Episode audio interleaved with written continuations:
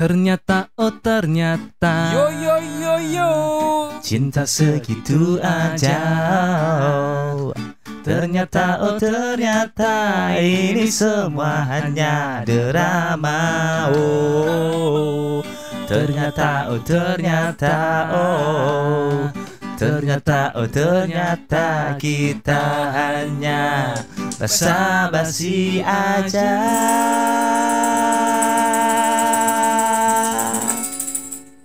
Oh yeah. Pahpo podcast basa basi. Bahas apa saja? Bahas IPCG. Yo yo yo. Kemarin kita habis bahas Urban Legend. Doi soturu ora?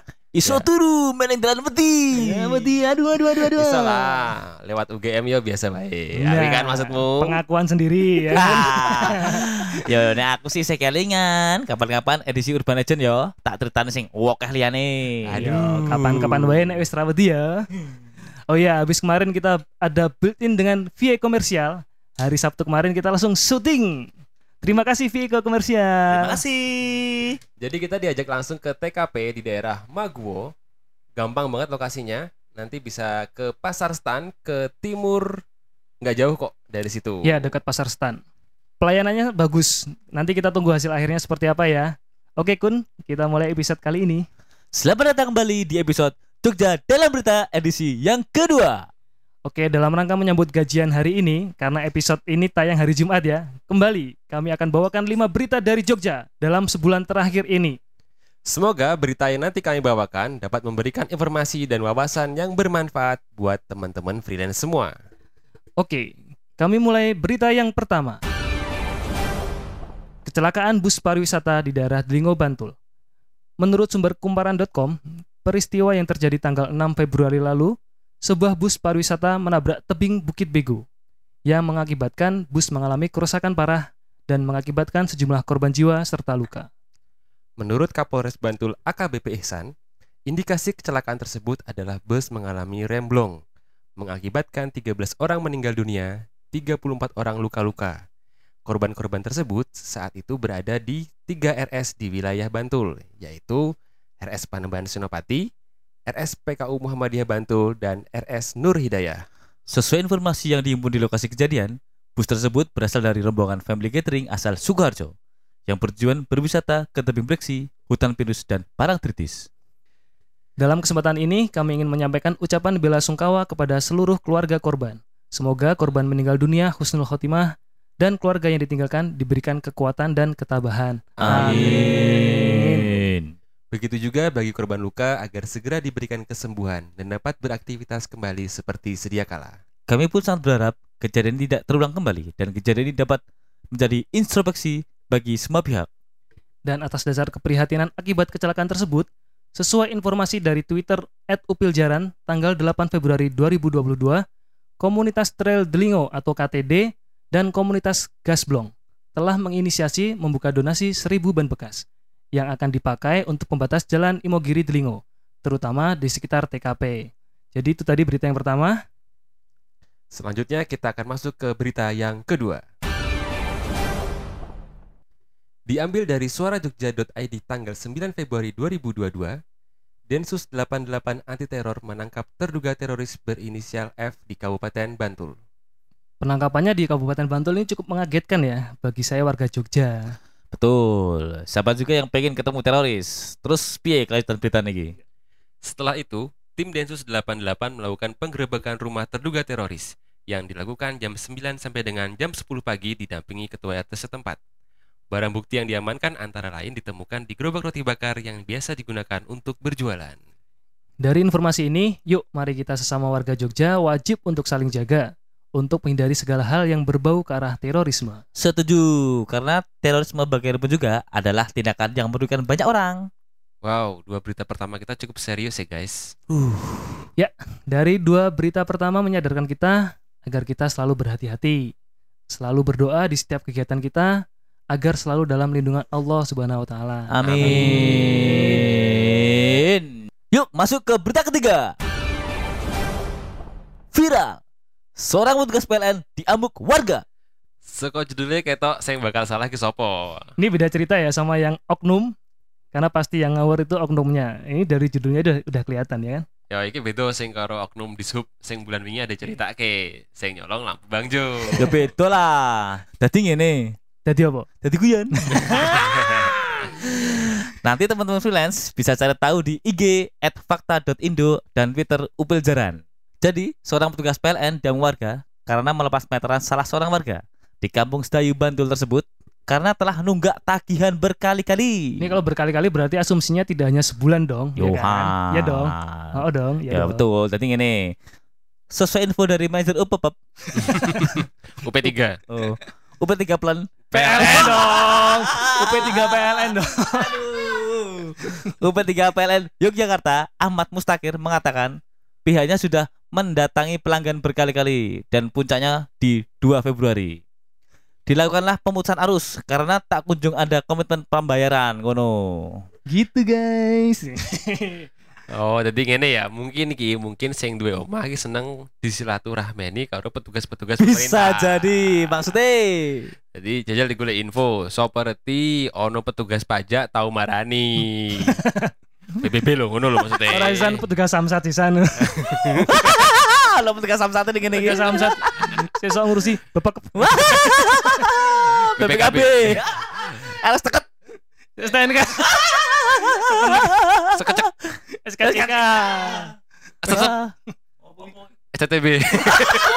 Wis sekolah. Wah, wis soal ngawur iki. Lah, ngono ya mesake petugas PLN lah ngono kuwi. Wis kesel, sumuk, mangkel sing dilawan ngayal. Nah ini ngomong-ngomong soal ngeyel.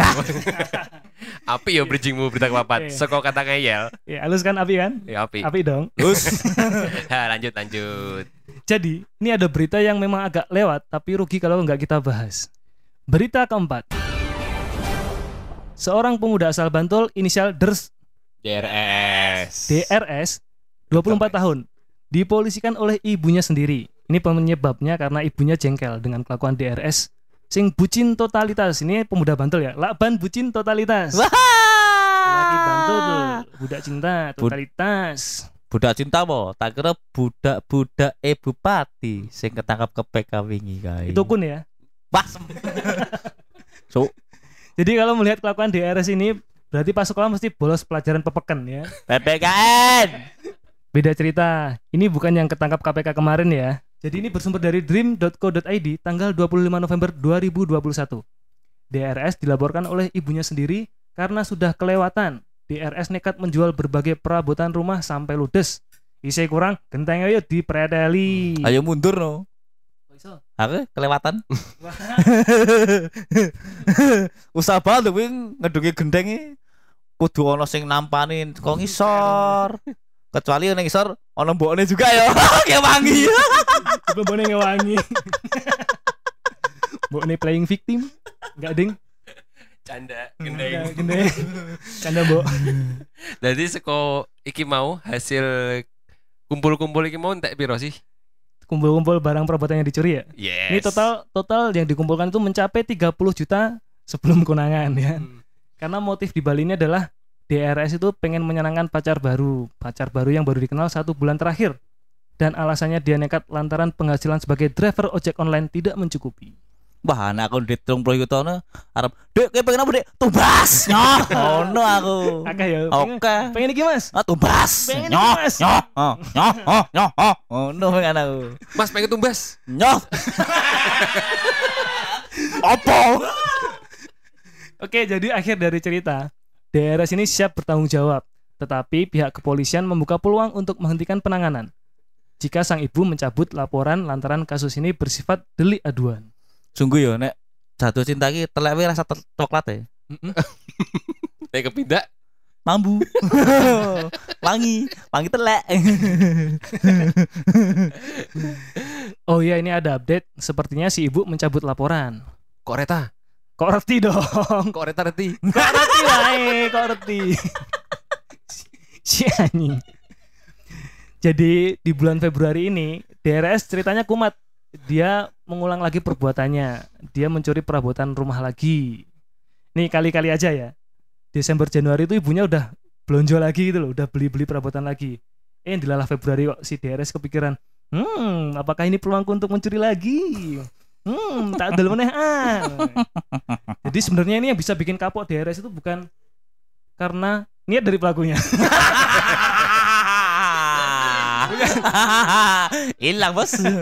Jadi ini sebenarnya yang bikin DRS kapok itu harusnya biar tidak mencuri lagi, itu sebenarnya ada di tugasnya penyidik kepolisian yang mengintegrasi pelaku.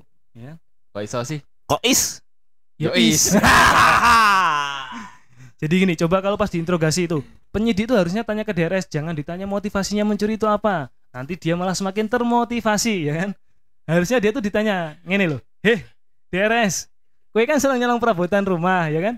Meja, meja apa sih ora iso nggo deleh barang tapi kerep metu ning buku pelajaran. Apa yo? Oh, iya. Apa wi? Meja ku ibine. Pelangi, pelangi. Oh, berarti mulai tebak-tebakan. Oh, Ah, iki, ben iki, kapok deh mikir kan terus Iki. tebak-tebakan perabotan. Aku duwe udu asu, sikile papat.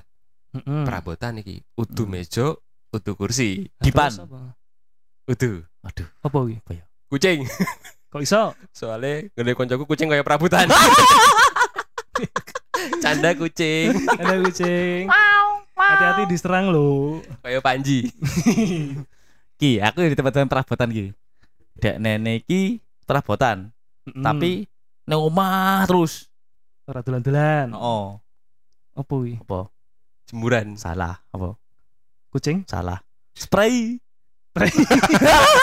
Holiday. Ya kan dek spray. Oh, pray terus ya. berarti. Spray soalnya, hati omah Holiday. terus. Iya. Iki. Nah, iki aku ono meneh iki. Ini perabotan barang yang ada di rumah ya. Tapi seneng joget-joget goyang-goyang viral. Apa coba? Ciduk. Nggak Itu apa? Jam dinding. Kok iso? Dinding jam dinding, eh dinding dam dim. Eh, biasa kan? Support wes, spring. Support dong. Aku ki. Nah, Sing duwe. coba Ora ada saka sing mau. kucing. Asu. Sikile papat. Udu asu, sikile ya papat. Udu asu sikile papat. Heeh. Biasanya perabotan. nang dinding ono ana warnane. Cecak. Jam dinding digendong cecak. Kemoceng oren. Mau sama sih? Kucing oren. Kucing bener, kucing bener. Canda kucing. Silakan kucing. Sam ya tadi ya. Ki mas perabot perabot ya. Kan mas sing perabot kan tadi barang bukti sing dicolong. Berarti kan Ah. maling ki tindak kejahatan yo. Nah, Ya. kita tebak-tebakannya tentang aksi kejahatan. Kriminal ya. Heeh, aksi kejahatan apa sing pas ngobrol karo wong tuane iki sopan banget. Aksi kejahatan yang ngobrol nonton supan Oh, iki oh. maksudnya. Ah, piye yo? Kalau kejahatan assalamualaikum. Heeh, tapi sopan kan ngarepe wong tuane. Rahel nya Mujur kejahatannya apa kok ora LV-nya kan iki wong. Eh, aku di blip ya gua. Enggak, enggak ah, kan aku sing edit. Oh, apa yo? Tadi Sam. Apa yo? Opo? Titit titit tit. Asusila. Asune sila. Kira ada terus kok kucing rasu itu. Baiklah, kita akan masuk ke berita terakhir. Wes kesel ya. Berita kelima. Sri Sultan Hamengkubuwono ke-10 meresmikan teras Malioboro yang nantinya akan dijadikan tempat untuk merelokasi PKL yang berada di sekitaran Jalan Malioboro. Walah, pantesan wingi untuk seliweran saka beberapa konco sing dolan ning Malioboro, Malioboro saiki rada sepi. Infone piye to kuwi? Jadi dilansir saka detik.com bahwa PKL sekitaran Malioboro ki direlokasi menjadi tersentralisasi. Kaya mbiyen pas PKL ngarep Sarjito kae, saiki dadi siji ning sisi lor rumah sakit. Tapi kalau kita hitung-hitung totalnya berarti ini enggak dikit ya. Ini ratusan bahkan ribuan mungkin ya. Nah, makanya relokasi ini dibagi loro nih. Yang pertama menempati gedung ex bioskop Indra yang terletak di barat pasar Beringharjo. Just info, ini bioskop yang dulu terkenal di zaman Londo kan. Hmm. Biyen ki jenenge Netherlands Indonesia Bioskop Exploited. Hey. Berdiri ini tahun 1016 eh. Eh, 1916. 1916 Bar Isa. ya bener. Sampai itu penjus perapat. Nah, Isian Saraswati kan. Callback. Jadi ini tempatnya ini dekat Mirota atau Hamzah itu kan ya? berarti iki bernikah yo. Is? Ham sah. Sah. Jadi Hamzah. Aneh khas. Kok iso? Hamzah khas. Berarti marek dong. Kok iso? Hamsek. Napoli lawas. Marek Hamsek. Yo, iki iki dadi dibagi dadi loro yo. Sing siji area disebut maskot, sing siji jenenge Alhambra untuk area yang lebih eksklusif. Sorry sorry aku potong ya. Mungkin iki ono sing gak asing dengan kata Alhambra buat para pecinta drakor. Alhambra, kadabra. Karena ada drakor yang judulnya Alhambra. Yang main tuh Park Shin Ye yang baru nikah kemarin, yang Mm-mm. sah. Hamsam lo tadi ya. Hamzah. Dan Hyun Bin yang ada di Crash Landing on You. Mantap, callback edisi Drakor. Yuk teman-teman freelance yang belum sempat dengerin episode Drakor, episode berapa itu? Dua. Drakor mah sudah mendarah daging di nadi istri-istri kita. Asoy mana? Mantap. Oh yo, isi lagi. Aduh. Nanti teras Malioboro ini juga di bekas gedung Dinas Pariwisata Jogja, Selatan Hotel Ina Garuda. Harapan kita untuk relokasi ini adalah membuat nyaman dari semua pihak dong. Penjual, pembeli, pengelola, dan pemerintah setempat bisa bersinergi untuk menciptakan kawasan Malioboro yang semakin ramah wisatawan. Betul, nanti jadi kalau di awal-awal ada permasalahan, yuk dipikir bareng-bareng lagi antar pengelola pasar, para pedagang, instansi-instansi yang terkait, bisa deh diselesaikan dengan kepala dingin, ya kan? Karena yakin nggak ada yang mau menghalangi tumbuhnya dunia usaha di Yogyakarta. Ya, semua pelaku usaha sudah survive di kondisi Covid ini. Mari kita dukung semua dunia usaha, salah satunya sektor umkm. UMKM dong. Oh, UMKM harus kembali berjaya di Yogyakarta. Api, api, api. Selaras dengan semangat umkem barusan, UMKM. teman-teman freelance tahu nggak kalau sekarang ini Pahpo sambil take ini kita nyobain brownies yang Wah. enak tenang. Wow, apa ini? Apa itu? Ceriwis. Yo Ben. Jadi gini, gluten free brownies rasanya manis tapi nggak lekak ditelak. Jadi ini adalah produk dari Queen Shop Jogja. Wow, apa itu? Queen Shop Jogja, toko organik dan natural, menjual aneka bahan makanan, bumbu, cemilan, dan produk perawatan tubuh berbahan dasar natural atau organik. Jadi, produk-produk dari Queen Shop Jogja ini support untuk Anda yang sedang menjalani diet, diabetes, menurunkan kolesterol, dan untuk yang alergi gluten, produk susu, dan lain-lain. Dan ownernya ini juga womanpreneur loh. Ngomongin soal UMKM, UMKM. UMKM dan womanpreneur. Aku baru ingat nih. Aku punya penulis favorit. Beliau ini adalah kolumnis yang beberapa kali menulis tentang UMKM dan womanpreneur. Ini bagus menurutku ya. Siapa san? Cais, Casugi, apa Cakim? Cak Sugi. Cak Sugi emang nulis sih, cuma nulis undangan ya. Oh iya deh. Nek Cakim? Cakim, Cakim nulis juga, nulis storyteller untuk TikTok. Wah, nek Cais. Cais tanda tangan orang kepala sekolah. Oh iya iya iya iya iya iya. Bukan bukan. Jadi ini tulisan Pak Fajar S Pramono. Tulisan beliau ini menyeriusi pengusaha perempuan yang dimuat di koran Sindo. Ada beberapa hal yang dapat dilakukan stakeholder termasuk pemerintah di dalamnya untuk mendukung potensi pengusaha perempuan ini. Yang pertama, mempertahankan tingkat kesetaraan antara perempuan dan laki-laki dalam hal wirausaha. Yang kedua, mencegah penciptaan stigma kurang baik bagi pengusaha perempuan. Dan yang ketiga, meminimalisasi kendala akses bagi pengusaha perempuan di sektor-sektor usaha tertentu. Apresiasi setinggi-tingginya untuk seluruh womanpreneur di Indonesia serta para stakeholder yang memberikan ruang dan kepercayaan kepada pengusaha perempuan. Ah, mantap. Mantap tuh. Mantap, mantap. Yuk, kembali ke laptop. Teman-teman freelance bisa cek-cek ke IG-nya di Queen Shop Jogja atau langsung ke TKP di Jalan Karangkajen, Brontokusuman, Kota Yogyakarta di Maps Ono. Bisa juga kontak DM di Instagram, ada juga nomor WA-nya di profil Instagramnya. Nanti teman-teman freelance bisa sharing atau tanya-tanya langsung ke ownernya, Mbak Dia. Ini bisa kita panggil Mbak Didi ya. Kira-kira makanan apa atau minuman apa yang cocok untuk pola makanan sehat atau yang sedang diet. Ini Mbak Dia orangnya humble dan supel kok. Mbak Didi ini suka jaga-jaga loh, tau nggak? Apa wi? Didi Mbak Didi, oh, Didi Mbak Didi. Pang pang. Didi so atus yo. Bisa. Di di di di di di sampoku setiap ku mandi di di di. Aku ngerti saya mesti ora duwe bahan. Makanya melu nyanyi. Tugas SM itu adalah close.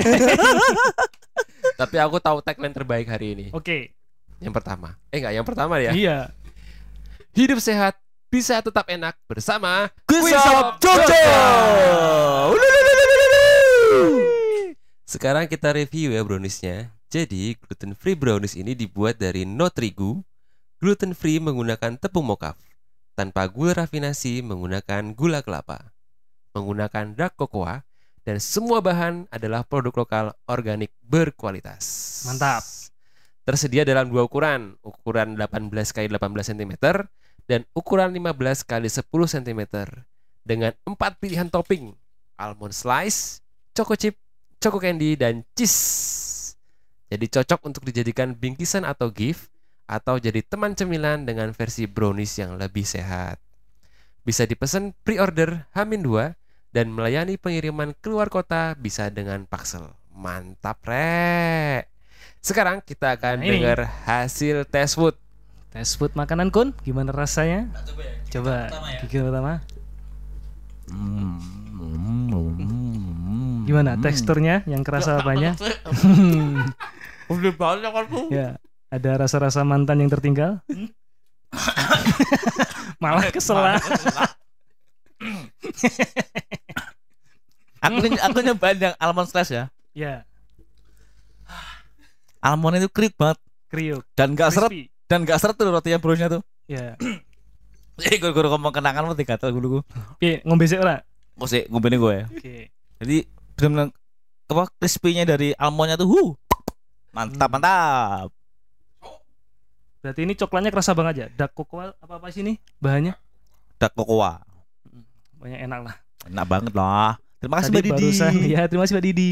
Di di di di Jambuku. di di di. Oke, selain ada brownies, kita juga akan review minuman yang nggak kalah enak dari browniesnya. Apa tuh? Healthy Cendol 18 yang terbuat dari susu almond, kedelai, dan gula aren organik, sehingga menjadikan Healthy Cendol 18 berbeda dengan cendol biasanya. Minuman ini sangat sehat dan mempunyai banyak manfaat. Healthy Cendol 18 tidak mengandung santan dan tidak mengandung dairy produk, sehingga aman untuk dikonsumsi, khususnya bagi yang mempunyai pencernaan sensitif terhadap dairy produk. Tersedia dalam kemasan botol 250 ml dengan tiga varian rasa yaitu Original. Vegan salt caramel. dan creamy vanilla. Selain itu juga Healthy Cendol 18 ini rendah kalori karena hanya mengandung 90 sampai 100 kalori per botol. Sekarang kita dengerin hasil tes drinknya. Gimana, Kun? Nah, ini aku nyobain yang creamy vanilla. Kita cobain ya. Suka buka botolnya, Ra?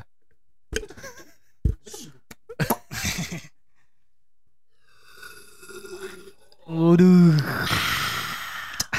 Cendol banget. cendol banget. Cendol, cendol banget. Tak kita. Gimana, kita- seger? Seger ya, enak banget ya.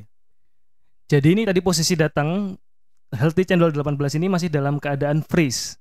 Jadi harus kita diamkan dulu di suhu ruangan supaya cair dan bisa dinikmati kesegarannya. Oke, sekarang kita coba satu-satu dari Sam dulu. Rasa apa Ini Sam? Aku coba yang rasa original. Oke. Kita buka ya. Oke.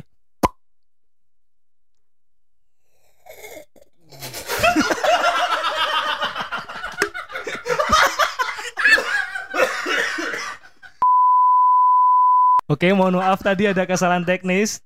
Teman saya Sam tidak membaca aturan minum. Disuruh review minum lewat mulut malah lewat hidung.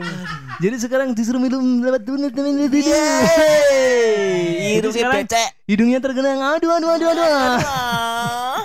Berhubung teman kita sudah tidak bisa review minumannya, pokoknya dari kita review minumannya. Mantap. Mantap betul, dah. Itu Oke, sekian dari kita. Teman-teman friends, jangan lupa prokes. karena kita adalah prokes mas. Jaya, jaya, jaya. See you next episode. Yeay.